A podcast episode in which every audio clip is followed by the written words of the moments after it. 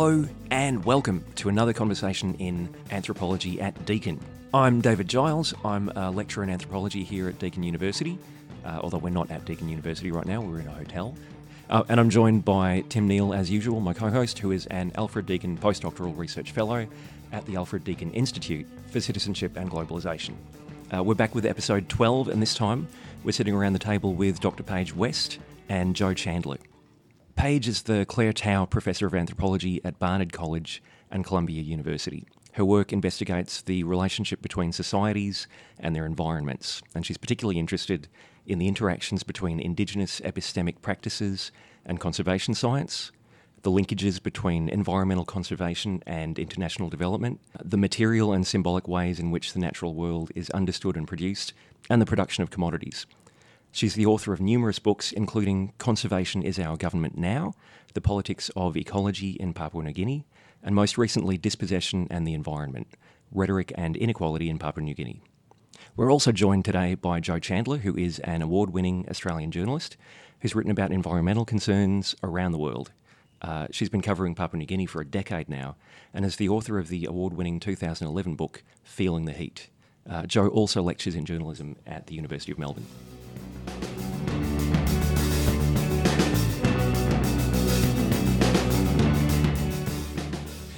So, without further delay, let's get to our conversation with Paige and Jo. And we like to start uh, all of these conversations with a little bit of an icebreaker um, about how you got into your respective fields. So, Paige, uh, anthropology, and Jo, long form journalism. How did you get into these fields? And also, how did the two of you meet? So I'll go first. Um, I'm what gets called in North America a first generation college student. And so that means that my mom and my grandparents didn't go to college. And for a lot of first generation college students, they go to college and assume that the only possibility is to go to med school or business school or something like that, or go to law school. And I was on the track to go to med school, and then for various reasons realized that I do not have the personality that allows one to be caring in that way.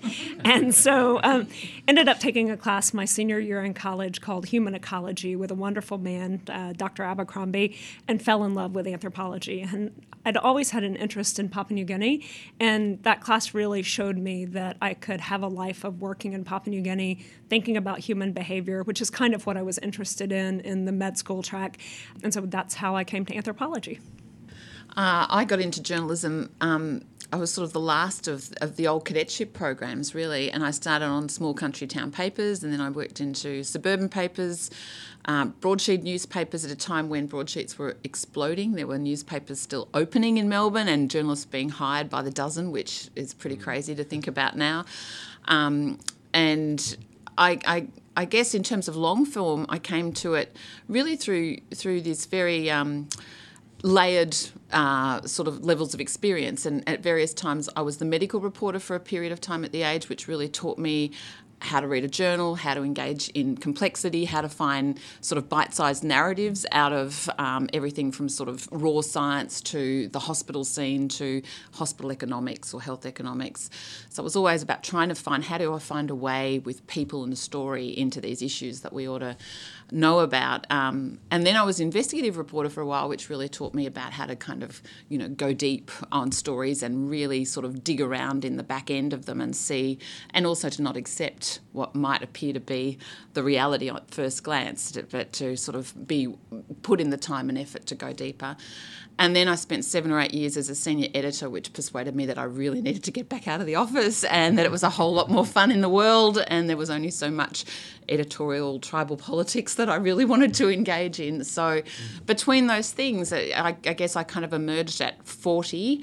Um, older, wiser, and and a bit more humble in lots of ways, and wanted to tell really long form, deeper stories. And that's when I started wandering off into various wildernesses and remote places. And was that how the two of you met?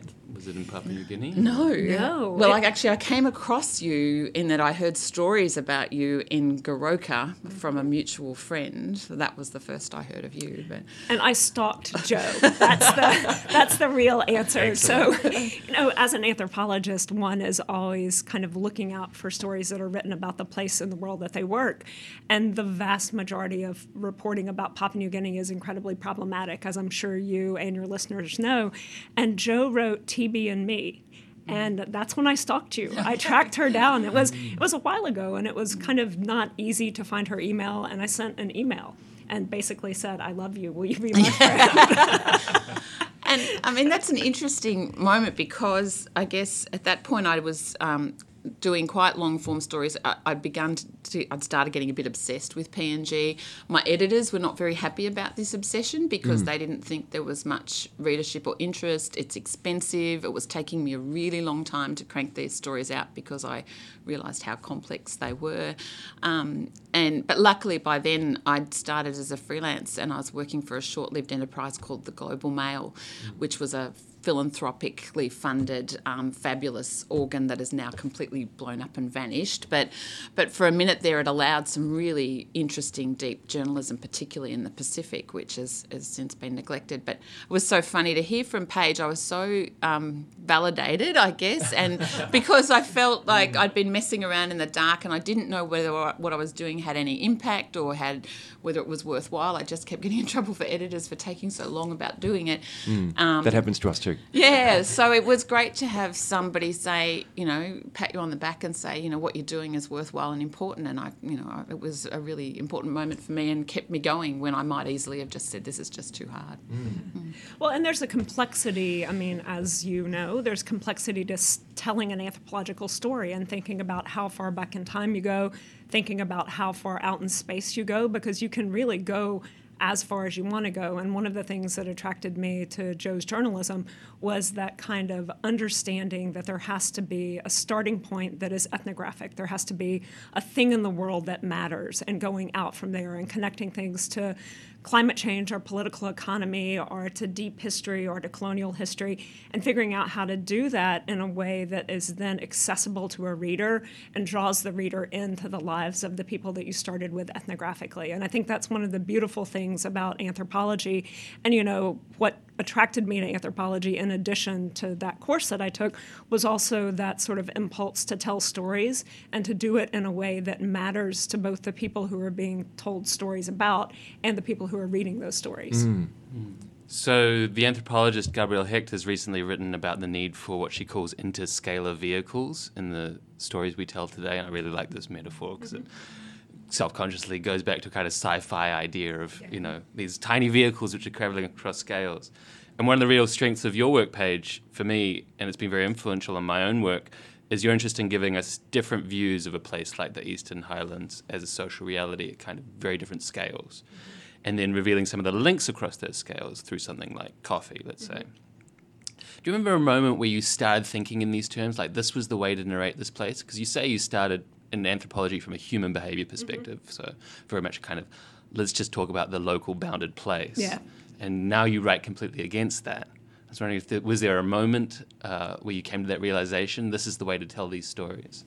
I think there were two moments. Um, one of them is that so I started out, I went to graduate school in the 1990s, and so I was being trained at a time when almost nobody was thinking they would go and work with, nobody in the program I was in was thinking they would go and work with an indigenous population, right? This was very much a time of studying up. This was a time of studying back at home. It was a sort of post critique of anthropology, kind of beginnings of decolonizing anthropology. And so I developed this project thinking about nature and conservation in Papua New Guinea and really focusing in on Euro American Australian folks who go over to Papua New Guinea to do work. And I never thought I would go live in a village. And I was in Goroka at the offices of a conservation organization that I was going to write about for my PhD. And this lovely, wonderful, difficult man named Mr. Kusiyama, um, who's uh, from the Eastern Highlands, from Maimafu village, came into the office and I was talking to him, and he said to me in no uncertain terms that you can't understand anything unless you understand everything. And that was the exact phrase that he said. And it reminded me, and this is going to make me sound much more sort of literary than I am, but it reminded me of Salman Rushdie And it reminded me of um, Midnight's Children, where he has that wonderful, wonderful sentence where he says, To understand a life, you have to swallow the world. And I started thinking, oh, wait, to understand this tiny little thing that I want to understand about environmental conservation, I need to think much more broadly. So that's the first one. And then the second one is that, you know, one of the ethnographies that made me fall in love with anthropology was Pigs for the Ancestors. Um, so for people who don't know, that's a classic ethnography about the highlands of New And, you know, Roy Rappaport, who wrote it, was one of my heroes. And it's just this beautiful analysis of ritual and ecology and the Maring people. And it just is this tightly woven little ball of their life. And I mean, it's, it's really kind of a bounded culture ethnography in a very Boasian tradition. And, you know, I read that. I thought, oh my God, that's amazing. That's not what I want to do because I'm, you know, 1990s woke. But, but right, I want to I want to do that kind of writing and get to the Highlands and realize that while he wrote, everything he wrote is amazing and wonderful, that people were growing coffee while he was writing that ethnography, that the entire economy of the Eastern Highlands was enmeshed with the global trade in coffee since the 1920s. And so I started thinking about how in the world we can tell an ethnographic story without having that multiple layers of time and scale. Does being friends with a journalist shape how you approach the sort of tacking back and forth between scales? I mean, the other piece of it, I guess, more so than journalism, is that I was trained by geographers in addition to being trained by anthropologists. And so one of the people I worked with was Neil Smith, and Neil was all about scale, but all about taking apart the notion of scale mm. and having us think really critically about what we're bringing into our analysis when we assume scale. And so that's been that's been incredibly mm. influential. The thing that's influenced me about journalism is writing in a way that is actually readable. I mean, mm. because that is for a great deal of anthropology, and I'm so sorry, anthropologist, I have to say it. for a great deal of anthropology, that is increasingly something in the past. I mean, I find much of what's written today unreadable. And so, kind of thinking about how do we still tell these just wonderful stories and also do it in a theoretically grounded and theoretically driven way, but in a way that people can read. And I think good journalism does that. Mm. I often find myself forcing myself to read fiction, uh, and I do urban studies, so I, I, find myself forcing myself to read fiction about the city when I don't have time to, but I need to because I need to remember how to how to stage a paragraph and how to stage a, a narrative. Uh, so on that uh, on that note, you've written quite thoughtfully about the importance of uh, a publicly engaged anthropology, mm-hmm. Uh, and you know you've made recommendations both for how we write and also for how we value writing or how what sorts of writing we incentivize. So uh, you blog and you already write beautifully and very very clearly. So you're, you're already doing that, but beyond that, what does it take for an anthropologist's voice to carry? What ways have you found your work being picked up, and what makes it carry that way? Um, and I also I wonder what's left to do for us. Like, how do we, how do we, as a discipline, how do we get better at that? I don't know. Let's have a conversation about it because I don't know. Mm. I mean, the I wrote a silly blog post, a silly, angry blog post about mansplaining, um, and about this jerk that I work with. Mm, and mm-hmm. those I was trying to guess who that was. Well, nobody in anthropology. It's somebody in the natural sciences. But you know, those two blog posts have been read more than any of my books, and my books are pretty widely read within mm. anthropology and geography and the mansplaining blog post has been read 60,000 times. Mm-hmm. And so, how do we do that? I mean, how do you do it as scholars? What kind of advice do you have, Jo, for anthropologists? Because I think part of it is just getting out there and doing it, right? Doing podcasts, writing for a more general audience, mm-hmm. contributing to blogs that anthropology journals have. But what else can we do? Is that kind of just quickly? Is that kind of labor valued though in in, in academic economies in the states? No, absolutely not. And that's one of the things that I've been thinking about lately as um, sounds hilarious to say, but as a senior person in the field. Mm-hmm. which, which people, if you could see me right now, you would laugh at that too. You'd know that she's sitting on a large crown. know, but as a senior person in the field, and I think for you too also, you know, how do we shift institutions to value that kind of more public writing and thinking about how we shift in the states at least tenure committees, promotion committees, and then the other people that validate what we do, not in a scholarly sense, but in a kind of you get to keep your job for the next number of years mm-hmm. sense. Mm-hmm. Um, so, no, it's not valued in the States, and that is one of the things that I think we need to change. Mm. Mm. And so, Jo, you were mentioning before y y there was a certain kind of labor in trying to get um, editors interested in, in, in telling stories about Papua New Guinea. So, what, what are some of the things that you think enabled you to cut through that, those obstacles? really a bit of luck existing at a particular moment in time. I, I mentioned before about the Global Mail, which was well resourced for a short period of time and basically said, take as long as you need to write a story. I mean, no newsrooms do that, no editors do that, particularly in this disrupted era. But what it did was it gave me an opportunity to go quite deep on stories that otherwise, if I'd still been working for The Age or if I'd been a freelance, I just would have not been able to do it. And even though the Global Mail has vanished, it, it's meant that I've got that whole bulk of all of that experience to draw on for the next sort of round of stories. But coming back to what you were talking about, about how to engage, you know, how to get anthropological stories and, and to get these kind of, the sort of the kind of writing that Paige does and the kind of insight that you've got into communities and how that then connects with the political and the economic narratives mm. that are coming out. It makes me think about James Hansen, the NASA Goddard uh, specialist in climate change, you know, sort of passionista these days. Mm-hmm. Um, but he wrote this piece you know, back at kind of what we thought was the height of the climate wars, but it keeps heightening, uh, at least here. But mm-hmm. he wrote this piece, I remember, in one of the journals, um, sort of uh, this appeal to science, um, a specialist, climate change specialists, to kind of climb out of the towers and to get angry, get passionate, be afraid, talk about the, their fears, and mm-hmm. and to really kind of sell and tell the story about what their research was actually unfolding, and to cast aside scientific reticence.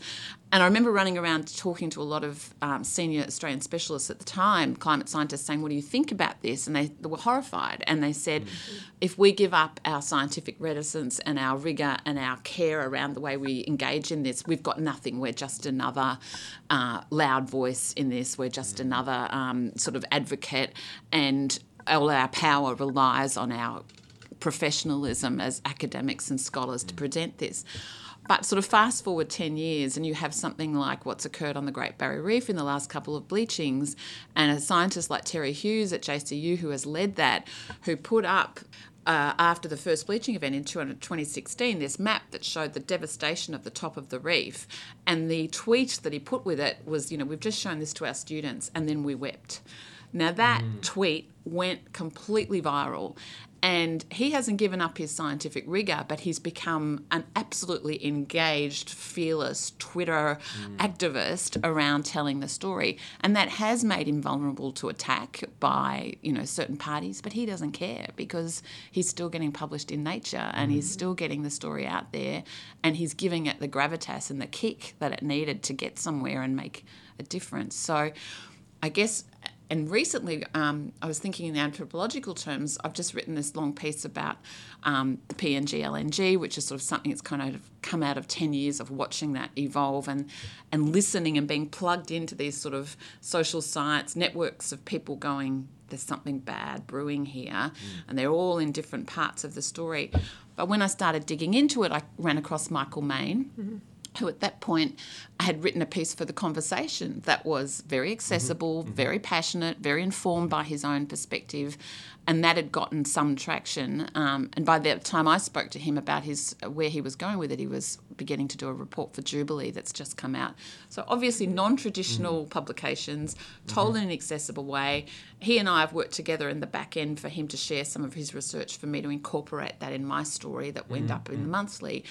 Um, at the same time, I was sending off emails to, I think at one stage I had a dozen or so anthropologists and social scientists where I asked a very, you know, a question that then exploded to, you know, saying, so how do I, or how do I represent tribal fighting within the context of what is occurring now in the PNG LNG? How much is this conflict about the fallout or in some way or other to this project? And how much is it about you know identity and and and you know tradition and and and of course this is a deeply loaded question and I've mm. gone and thrown it out there and I'm, I got dozens of emails back in this circular arguments of people engaging with one another as scholars and and out of that I just kept picking the little bits that I might you know either usefully inform the the way I came into you know shaping the story. A lot of it's not there but it directed where I went. Mm. um, so because I can't use a lot of it because it's it is scholarly and I'm writing for a mainstream publication and I'm having to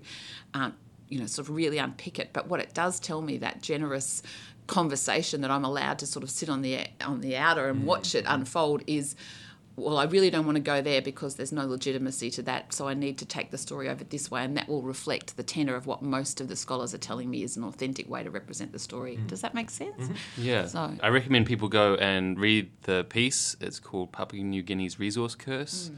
Uh, it's an extraordinary piece, uh, but uh, as you say, uh, anthropologists feature very heavily as your kind of sources of authority, and I thought that was kind of extraordinary as well because a lot of Melanesian kind of anthropologists who do their trade in Melanesia aren't these kinds of public figures, mm. and to see them uh, quoted at length and and understandable in a in a popular publication was kind of an extraordinary um, experience for me, and I've yeah shared that piece. I think that has to be the way that it goes because you no longer have a resident journalist. Um, you know, the old model of the foreign correspondent who lived in a, a you know, there used to be a dozen of them in PNG. You know, 70s, uh, even the early 80s, you had six or seven Australian correspondents in um, in PNG and through the Pacific. There's now one, um, and that one will turn over every two or three years, and that one is intensely vulnerable to political pressure and mm-hmm. can't always tell the stories that he or she wants to tell. So they kind of need the parachute, mm-hmm. serial parachutists like me to come in and out mm-hmm. to do stuff that will get them chucked out. Uh, so, um, but what that means is that the parachute journalist has often no idea what they're talking about. They yeah. don't have language, they don't have contacts, they don't have context. Mm-hmm. Uh, so, how do we get over that? And to me, the only way to make parachute journalism, which I'm really conflicted about how useful it is, mm-hmm. the only way it's going to work is if we engage with people scholars and and people that have spent a lot of time on the ground and keep checking back in with them. This is what I saw. This is what I heard. Does that make sense? How does that fit in the bigger story? And I think one of the things this conversation is making me think about is how, given the kinds of, you know, the phrase that gets used now is wicked problems, right? Mm-hmm. And given the kinds of wicked problems that we're dealing with, how people in most professions have to do double duty. So for a journalist, it has to be that you both are a journalist and you have this whole other side of your brain that is a scholar, mm-hmm. right? You can mm-hmm. read the scholarly arguments, you can read the journal pieces, you can do the networking you need to do with other scholars to understand not only what questions to ask, but what kinds of of sort of representational politics you might be falling into if you're writing about a place that you don't know about. And on the scholar side of it, I think you do have to write for multiple audiences and you mm-hmm. have to be willing to talk to people about your work in a way that you might not have been willing to do 20 or mm-hmm. 30 years ago.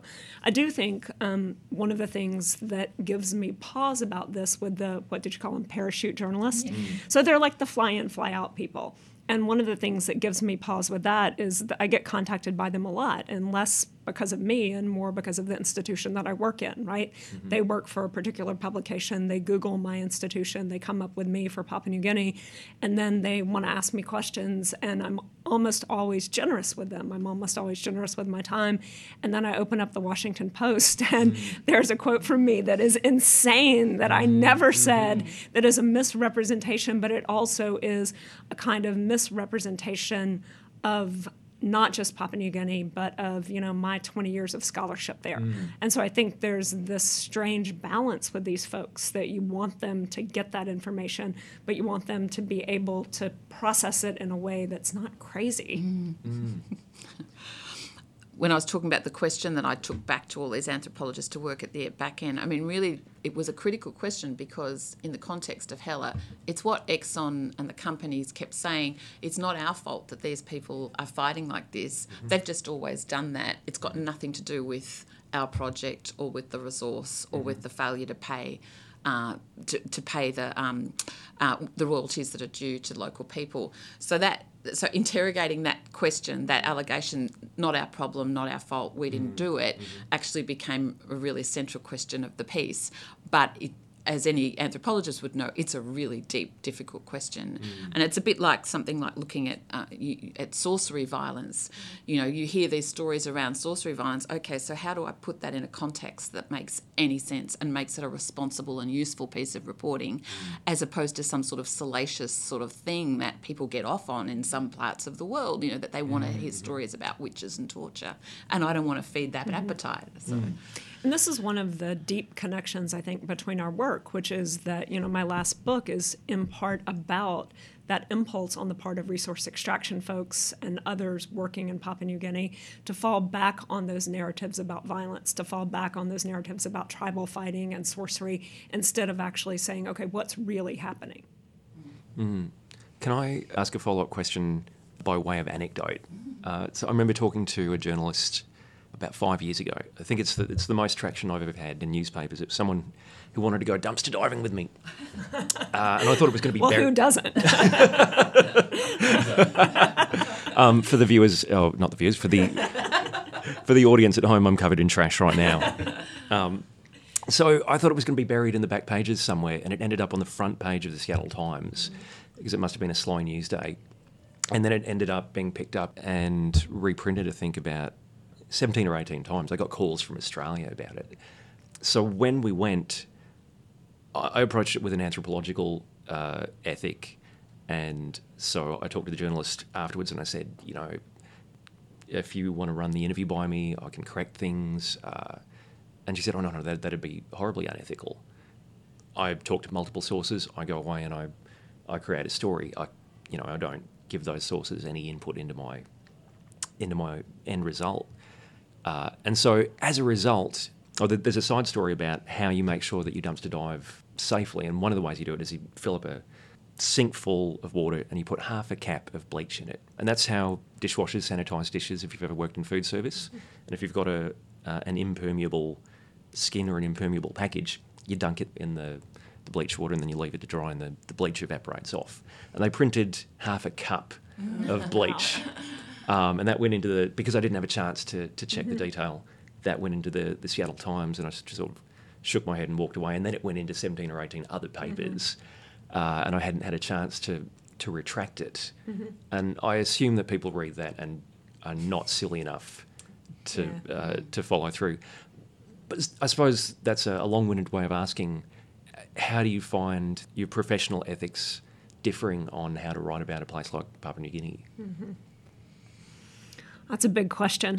I mean, maybe maybe I'll start um, in two ways. One is that, you know, I think that different journalists have different kinds of practices, and a lot of the people that I've worked with over the years do run quotes by you. I mean, Jo certainly has done that in the past, and other people have too. But I think the question of representational politics and ethics is also somewhere that our work intersects, and you know, in the past, when I first started out as an anthropologist, I was not as aware of the kind of replication of an older style of anthropology that I was doing, even if I didn't mean to do it, because I was mm-hmm. not running everything that I wrote by the people that I work with. I was certainly going back to the Eastern Highlands where I did my first work, talking to people about what I was thinking about publishing, having conversations with them about things that I was allowed to publish and not allowed to publish, because, you know, if you work with Indigenous communities, there are lots of things that people don't want known. And so I had those conversations, but I didn't do what journalists often do, which is say, I'm going to write this section, I'm going to quote you in this way, is that okay? I do that more and more now, and it's one of the things that in some of the work that I've been doing the past six years has really stumped me in terms of writing, how I, how I do that, how I go back and talk to people, and it's actually not Papua New Guineans that um, that I'm writing about. Mm. So that's part of it. And another part of it is this larger question of decolonizing the profession of anthropology and perhaps the academy more generally, and then decolonizing the profession of journalism. And so for me, it's thinking about now how I empower young Papua New Guineans and not so young Papua New Guineans to go and tell these stories themselves and what my role is in that process. And so a kind of returning of returning of not authority, that's the wrong way to say it, but a returning of the assumption of authority and how I create the conditions of possibility whereby Papua New Guineans not just the Papua New Guineans that live in the rural places that I've worked or that are part of a specific community, but all Papua New Guineans can have this kind of representational sovereignty themselves. But how to do that in a way that never says no one else can tell those stories? Because I'm very mindful of that thin line between sovereignty over representation, and then a kind of what I think of as 1990s identity politics that says that if you are not from Murray County, Georgia, you can never know anything or say anything about Murray County, Georgia. And so I think I think that fine line is something that we're all grappling with in anthropology and I think journalism these days. Mm, absolutely. Your Washington Post uh, moment, I actually ended up using teaching some of my journalism students this week, and we were mm. having this discussion. They're having a lot of people say, you know, I want to read the whole story before it's published, and and I'm saying to them, well, that would be public relations or you know media mm. communications that's not journalism but having said that it is a kind of fraught question and I've said in here and looked at and showed them the misquote of you in the Washington Post. I said, and this shows us what hideously can go wrong. And so many things get misrepresented by that one error.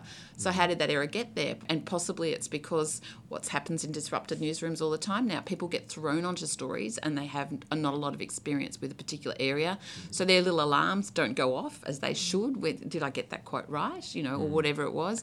There is not the level of rigor in the in the editing and fact checking because you know, at some point in the not too distant past, most newspapers and certainly the Washington Post would have had an editor or three look at that, go, I'd be quite surprised if a senior anthropologist said that, you know, and like that just doesn't make sense. Mm. Can you please check that? Uh, mm. So those all those sort of layers of correction and fact checking and back end effort to make sure that the end product is right is correct, they've fallen away. Mm. So in a way that actually puts more onus back on us as reporters, particularly if we're jumping in and out of all these different kinds of stories but what I have a standard practice because I've always been diving into things that are way too big for me and way too ambitious is that my practice generally is to send back, particularly if I've read somebody's, you know, all of papers and, and, and I've boiled down 20 or 30 years of their work to two paragraphs, I think it's not an inappropriate courtesy mm. to run that past them and say, have I got this right? Mm. Well, thank you. And,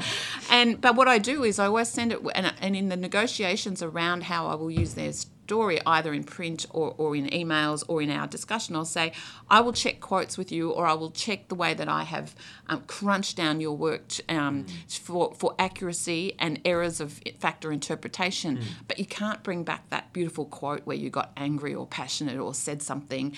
and say, oh, I wish I'd framed that better mm. because I want that energy and spontaneity to still be in the quote. I don't want to read like you, you know, sat there and corrected it and made it absolutely work perfect mm. like you would in a document because then the story loses all its power mm-hmm. um, and you lose all that spontaneity. So I very rarely show a whole story to people, but I generally will show them their quotes and context and, and will mm. correct that if it's wrong.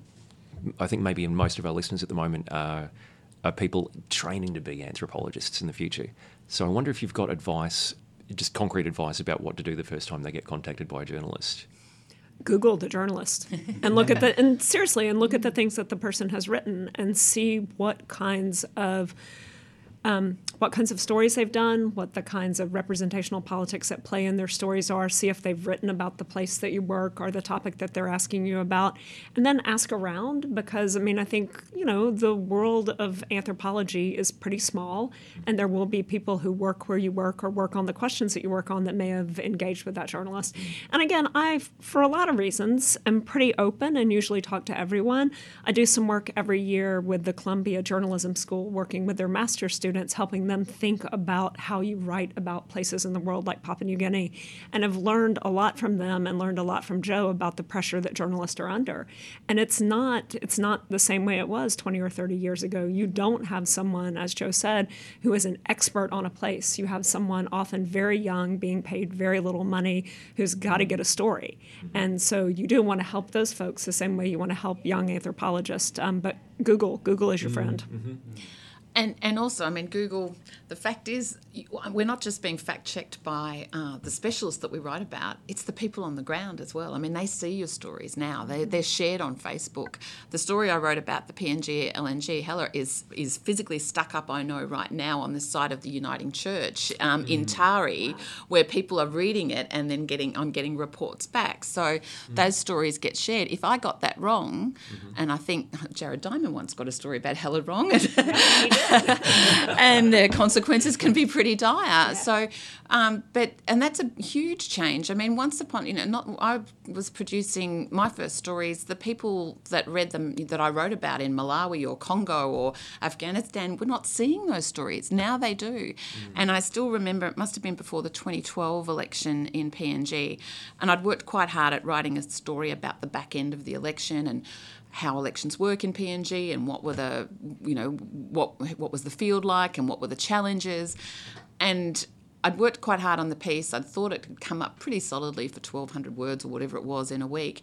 And then somebody put a headline on it um, that said "Law of the Jungle." Oh. And I immediately got, but from oh, from um, Sharp Talk, I got yeah. whacked as as it should have been. Yeah. And I so all these people, not just the scholars I'd spoken to, regular punters in PNG, mm-hmm. going, "What the," you know, yeah. and and so I luckily still had my editor's password, got in the back end and fixed it, and um, and you know got whacked the next day for doing it without authority. But mm.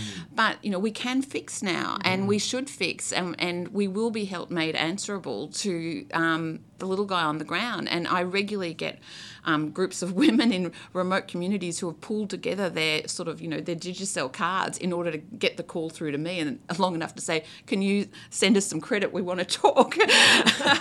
and so then I brace myself and wait, wait for the call. So, you know, you have, I'm accountable to those people too so Washington Post, I must say, they actually did retract the quote almost immediately within 24 hours, which was amazing. But in terms of accountability, I think there's a way in which people fret about accountability. And I don't think you do, and I certainly don't, right? Accountability is a privilege. It's amazing that people can read your stories in real time. It's amazing that people can actually look up an article in American Anthropologist and get access to that in a way that they couldn't even 10 years ago. And I think if we sort of think about accountability as a privilege and something that's going to make our professional work stronger and better and more ethical, then that's very, very different than thinking about accountability as a burden. But to that point, you're not only accountable to the people you're quoting in the I guess maybe this is, accountability is the wrong word, but there are going to be responses from people who might control access to these worlds. Mm-hmm. So I was wondering, uh, I mean, for both of you, this is relevant. Your work has a, a democratizing or, or, critical edge to it. Uh, and that's not necessarily in the interests of some of the people who, let's say, control visas mm-hmm. or uh, forms of access to particular organizations um, mm-hmm. in, in, different places. So I was wondering how does that how does that weigh upon you, and at what point does that weigh upon you, the consideration of those kinds of interests? PNG is a really uh, bad example of this in that um, journalist visas are incredibly difficult to get. Mm. They take two or three months, four months at a time to get. You pay like a $450 fee, and if you don't get it, that's just down the drain. So as a freelancer, that's kind of a a big effort. Uh, uh, to get one really requires daily phone calls and emails for a period of weeks to keep pushing it through because it's got to go three la- through three layers of government. Mm. And I've had experiences where the PM's department have okayed it, the immigration department have okayed it, and then someone in foreign affairs has said no. And in fact, when I first tried to go to Manus a few years ago, the PM's department okayed my visa. I wasn't specific about going to Manus at that stage, but it was okayed by the PM's department, it was okayed by immigration. And then I think I did say that I was going to go to Manus, and the foreign affairs people said, We don't want any of you journalists coming in here causing trouble till we've sorted everything out. That was actually what they said. And then they banned all journalists getting into PNG for a period of months. So I, have had 13 single entry journalist visas, successful, and probably three or four that um, fell over along the way. And I know there'll be a point, and I may or may not have already crossed it, where I will either not get another one or I will get turned around at the airport. And I have had a couple of colleagues, including a photographer I worked with a lot, who's been banned um, and just can't get back at all. Mm. So that is, is an issue. And I think, you know, particularly at the moment, uh, and through the period of the recent um, earthquake, there was a lot of slamming of uh, international media for not paying attention to this crisis, and which is a, now a continuing crisis, that we didn't care. But I know of two major, um, Fairfax and Guardian, both tried to get reporters on the ground and couldn't get the visas through, and so it fell over. So this is a really big problem, and, and it's very politically controlling. And and um, I'm even being a little bit careful now because you have to be. Um, but there'll be a moment at which I know I can't go back, and at which point there'll be some stories that I might write that I haven't written yet. I think for me, um, you know, and I also have research visas to Papua New Guinea, and I'm um, I'm mindful when I write about the Papua New Guinean state that that um, that I'm not a citizen of that country, and that there are ways in which I, as an American, uh, believe that I can say what I want about my state, although that's becoming increasingly clear that that's not the case either. Um, and I just take I take very um, very clear direction from the fact that I'm I'm not a citizen of that country, and so I don't criticize the state. You know, in terms of access to institutions that I've written about in very critical ways, um, there are people that will no longer talk to me. There are institutions that will no longer allow me to talk to anyone that works for them. Um, there, you know, I could tell you a million stories about people that have basically gotten in my face at professional conferences and yelled at me. I once had someone stand up in a job interview and yell at me about the way that I wrote about WCS, the Wildlife Conservation Society. You know, I had someone step off of an airplane um, in the Eastern Highlands and I'd been in the village for about six months at that point. I hadn't spoken English in six months. I was so excited to see someone I could speak English to. He got off the airplane, he looked me in the eye, he called me a bitch, and then walked away. um, it's somebody who worked for the Wildlife Conservation Society. And so all of that is by way of saying that you, you have to be willing, if you're going to tell a story the way it needs to be told, you have to be willing to alienate people. Mm. And I think you just have to be willing to do it for the right reasons. You have to be willing to do it because the story needs to be told that way or something needs to be brought to light. Mm. Um, I think one of the things that I've gotten very good at over the past 10 years or so is working with my local colleagues um, in telling stories that are not going to negatively affect them because I'm more worried about that than me at this point, particularly when I write about conservation, which after that first book I said I would never, ever, ever do again because that was some of the most violent, nasty response to work mm. that you can possibly imagine. Um, but I've gotten good at making sure that I don't write anything that means that my, you know, Papua New Guinean colleagues who were scientists and anthropologists are not going to get access. We could do a whole podcast on how mean conservationists can be. yeah, yeah, yeah. You know, welcome to mean conservationist talk. Well, I was just thinking, you know, it, it, sometimes, and I think a, a lot of us end up in one capacity or another working with people we would consider progressive, you know, because we have aligned interests or because we're working in that space. And so we, we talked to Hugh Gusterson a few episodes ago about some of the ways in which he, uh, not deliberately, but uh, but inevitably alienated the activists he worked with mm-hmm. because he was telling an anthropological story, not an yeah. activist story. And I'm just often surprised at the ways in which uh, the people we would like to be in dialogue with don't necessarily want to be in dialogue with us. Mm-hmm unless we're speaking a particular language to them. Mm-hmm. It's it's a reception issue in some ways, right? I mean, have you ever been written about? It's an uncomfortable mm-hmm. feeling to be mm-hmm. written about. Mm-hmm. And it's an uncomfortable feeling if you are doing something in the world that you think is incredibly progressive, that you think is the right thing to do. If you're a conservationist, if you have a kind of sense of moral authority, right? You're doing this thing that matters more than anything. And then someone comes in and says, well, actually, here's this other side to it. It's, it's very uncomfortable. And so I think mm-hmm. that's part of it.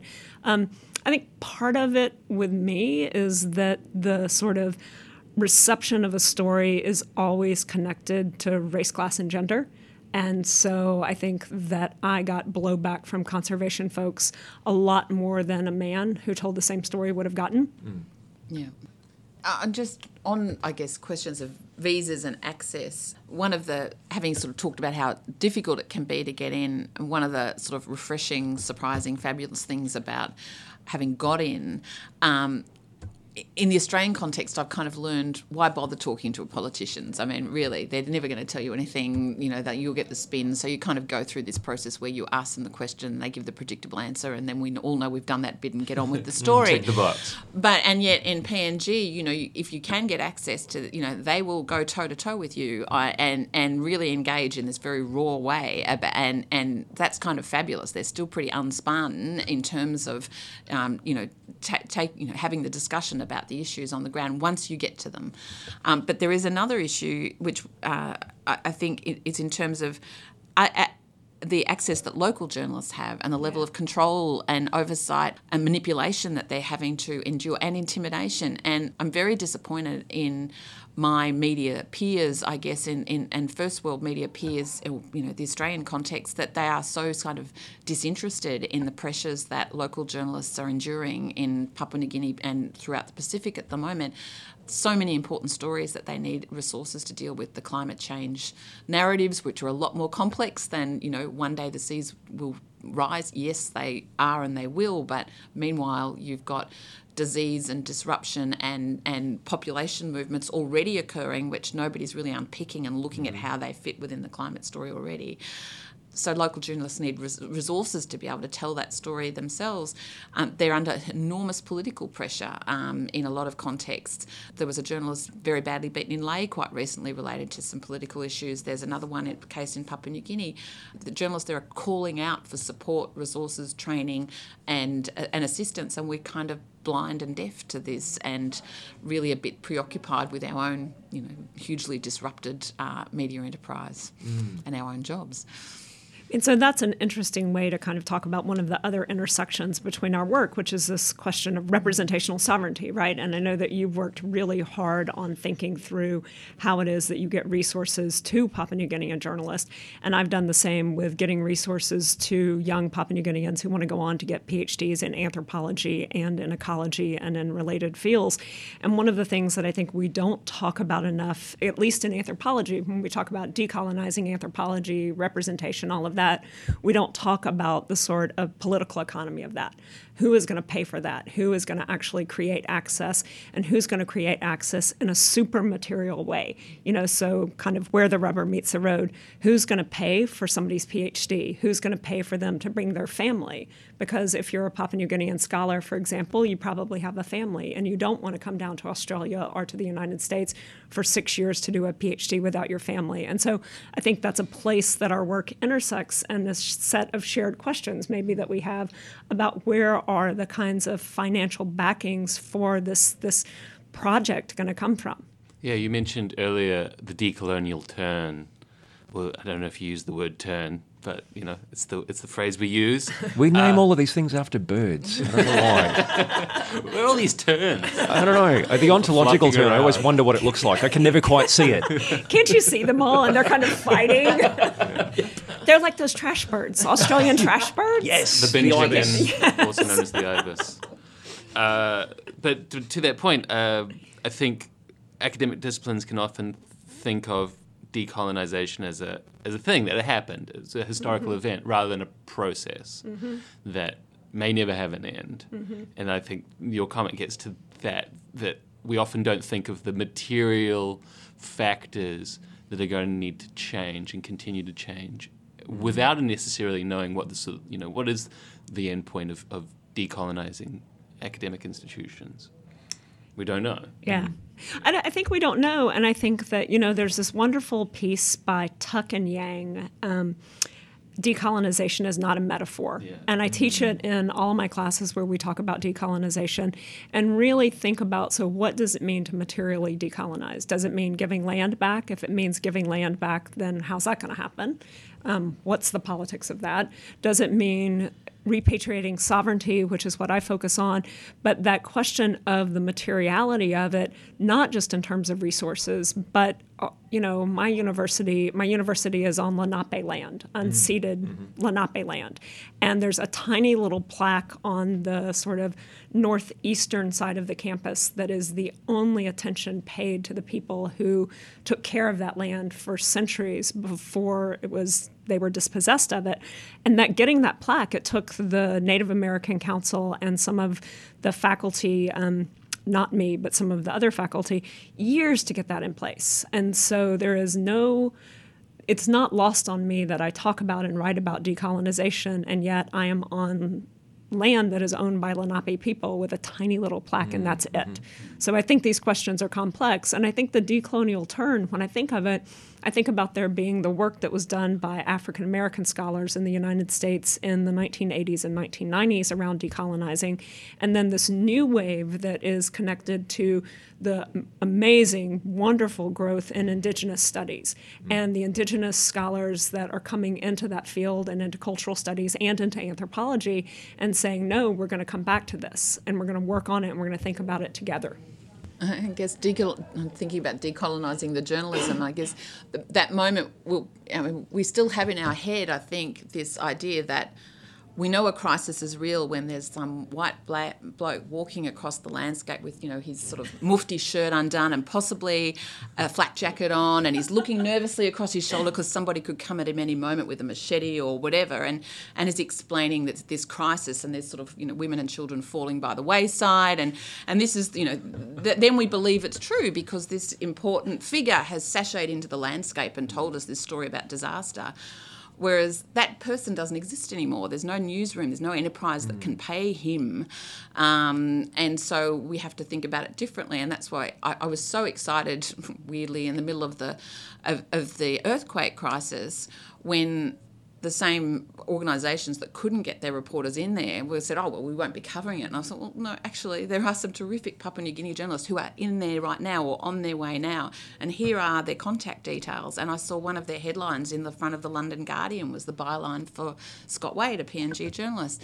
And uh, I thought, you know, if that's got to be the beginning, doesn't it? That we say, we don't need to get one of ours into there. He knows the story better than anybody. He has mm. the contacts on the ground and he can put it in the context. And he's a very accomplished storyteller mm. and he mm. gets it. Uh, we don't need to be there. Um, mm. But that's still the default position when we can't get there ourselves. But it, I think it's, I'd really like to think about how we change the dynamic that that becomes the new normal. Mm-hmm. I mean, that makes me think of, uh, I know this is the case with uh, scholars in anthropology, and I suspect probably in journalism too that there's a lot of invisible caring labour and mutual aid on the part of people who always already have the, the privileged positions to try and share their resources.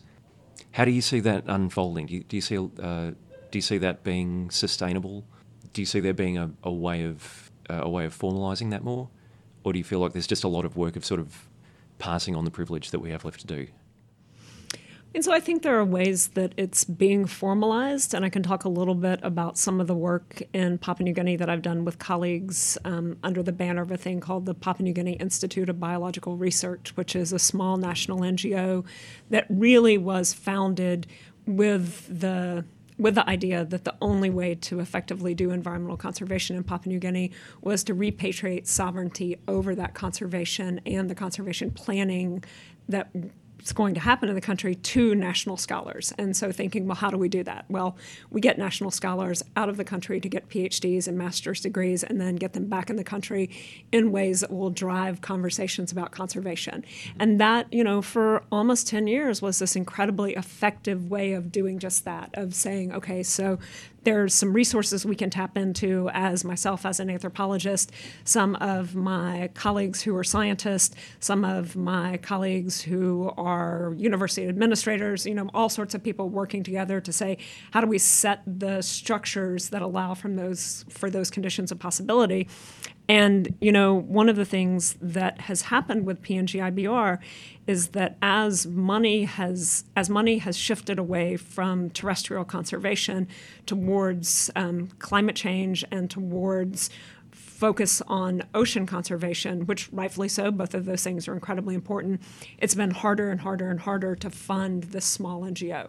And so, I mean, one of the answers to your question, this is a garbled way of saying it, one of the answers to your questions is about sustainably being able to resource things. And that's where the that's where the problem comes up. I have a kind of current events question, um, but I'm going to take a small detour, which is uh, something in your work that you talk about a lot, Paige, is uh, this idea of the promissory notes of modernity, uh, which is this idea that comes from Bjorn Wittrock.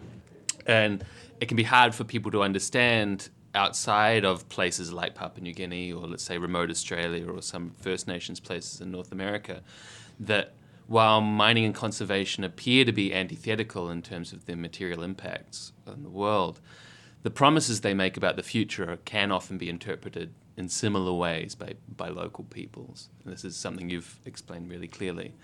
So, given the current disappointments and anger about the PNG LNG project, amongst other things, uh, it makes me wonder about the status of that kind of promissory, the promissory notes of conservation and, and mining in Papua New Guinea today.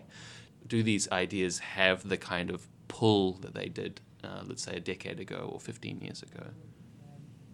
You know, I don't know. And I think it depends on the community that you're talking about. I think it depends on the relationship that people have already had with conservation promises or with mining promises or with logging promises or with development promises. I think that many of the people that I spend time with in the Eastern Highlands and also in New Ireland and in other places have had promises made to them so many times now that there's a level of cynicism that is hard to capture in language. Um, and it's a kind of paralyzing level of cynicism.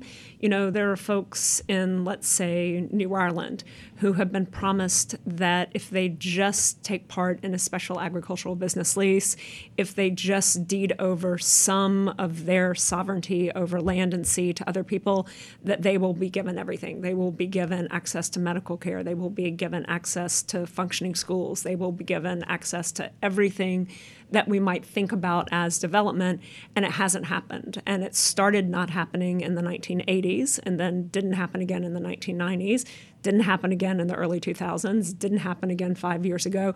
And you know, you think about that, you think about two generations of people who have never had a promise fulfilled. And I think that's the case in many rural places in the country. And so, um, I think there's a cynicism that is extraordinary, but I also think that there is a kind of ability to rebound from that cynicism and have an extraordinary amount of hope that this might be different this time. You know, and so it's vexing to me that people can have had that level of disappointment over and over and over again. And still, there will be people in a community that say, no, no, no, this is going to be different. It's going to be different this time. By way of a sort of follow up to that, I wonder if I could ask a sort of big question about uh, the, the global forces that we're up against. Uh, your most recent book is, in a way, it's about the way that capitalism manages to constantly outlive itself. Mm-hmm. Uh, and so, at the same time as we are, in all the ways that we've already talked about, struggling to best represent uh, and struggling to change the politics of representation for and with the people we're working with. Uh, the larger economic forces are also always working on making those representations into resources for themselves. Uh, so in a sense, I just want to ask, sort of, what are we up against? Can so you want to start with an easy question? so capitalism, right?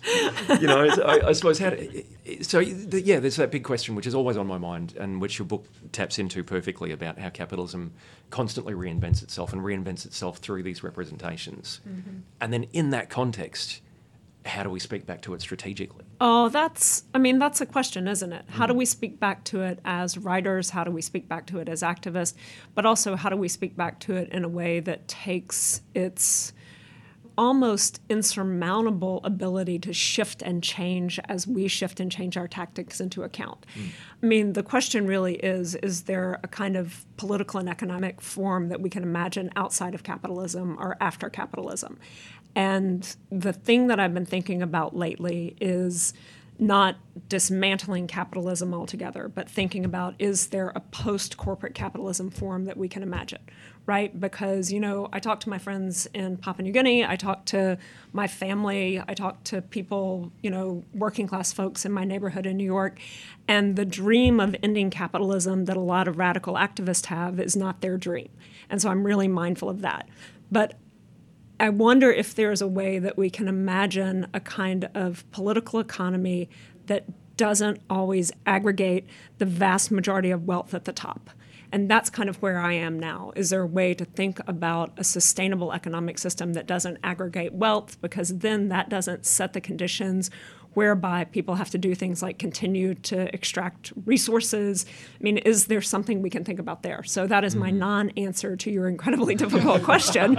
Um, but I do I do think it's important to point out that there are a lot of anthropologists who think that there's a kind of radical critique of capitalism to be made, and then they go on and live their lives in these ways that are feeding into the system. You know, Bruce Robbins has just written this beautiful, brilliant book called The Beneficiary that I just urge everyone to read that is about the way in which we all benefit from the dispossessive systems that we as scholars take apart right so the the sort of impulse in anthropology to have a radical critique of capitalism and then go on doing your own thing is mm. problematic. But the impulse to talk about dismantling capitalism without thinking about the people who are living on its edges that absolutely do not want it dismantled that they absolutely want to have the ability to be in the kind of weird space, physically weird space mm. that all of us are sitting in right now. You know, so how, how do we do that? And again, I don't have an answer for it, but I think that is one of the most important questions of our time in anthropology. Mm. I'm going to take that as a promissory note for the future. Uh, and I think this is a good time for us to draw a close to our conversation. Thank you so much for joining us today, Paige and Jo. And thanks, uh, everybody, for joining us here in another conversation in anthropology at Deakin. This episode featured a conversation with journalist Jo Chandler and Columbia University's Paige West. If you'd like to learn more about Paige, you can find her at paige-west.com.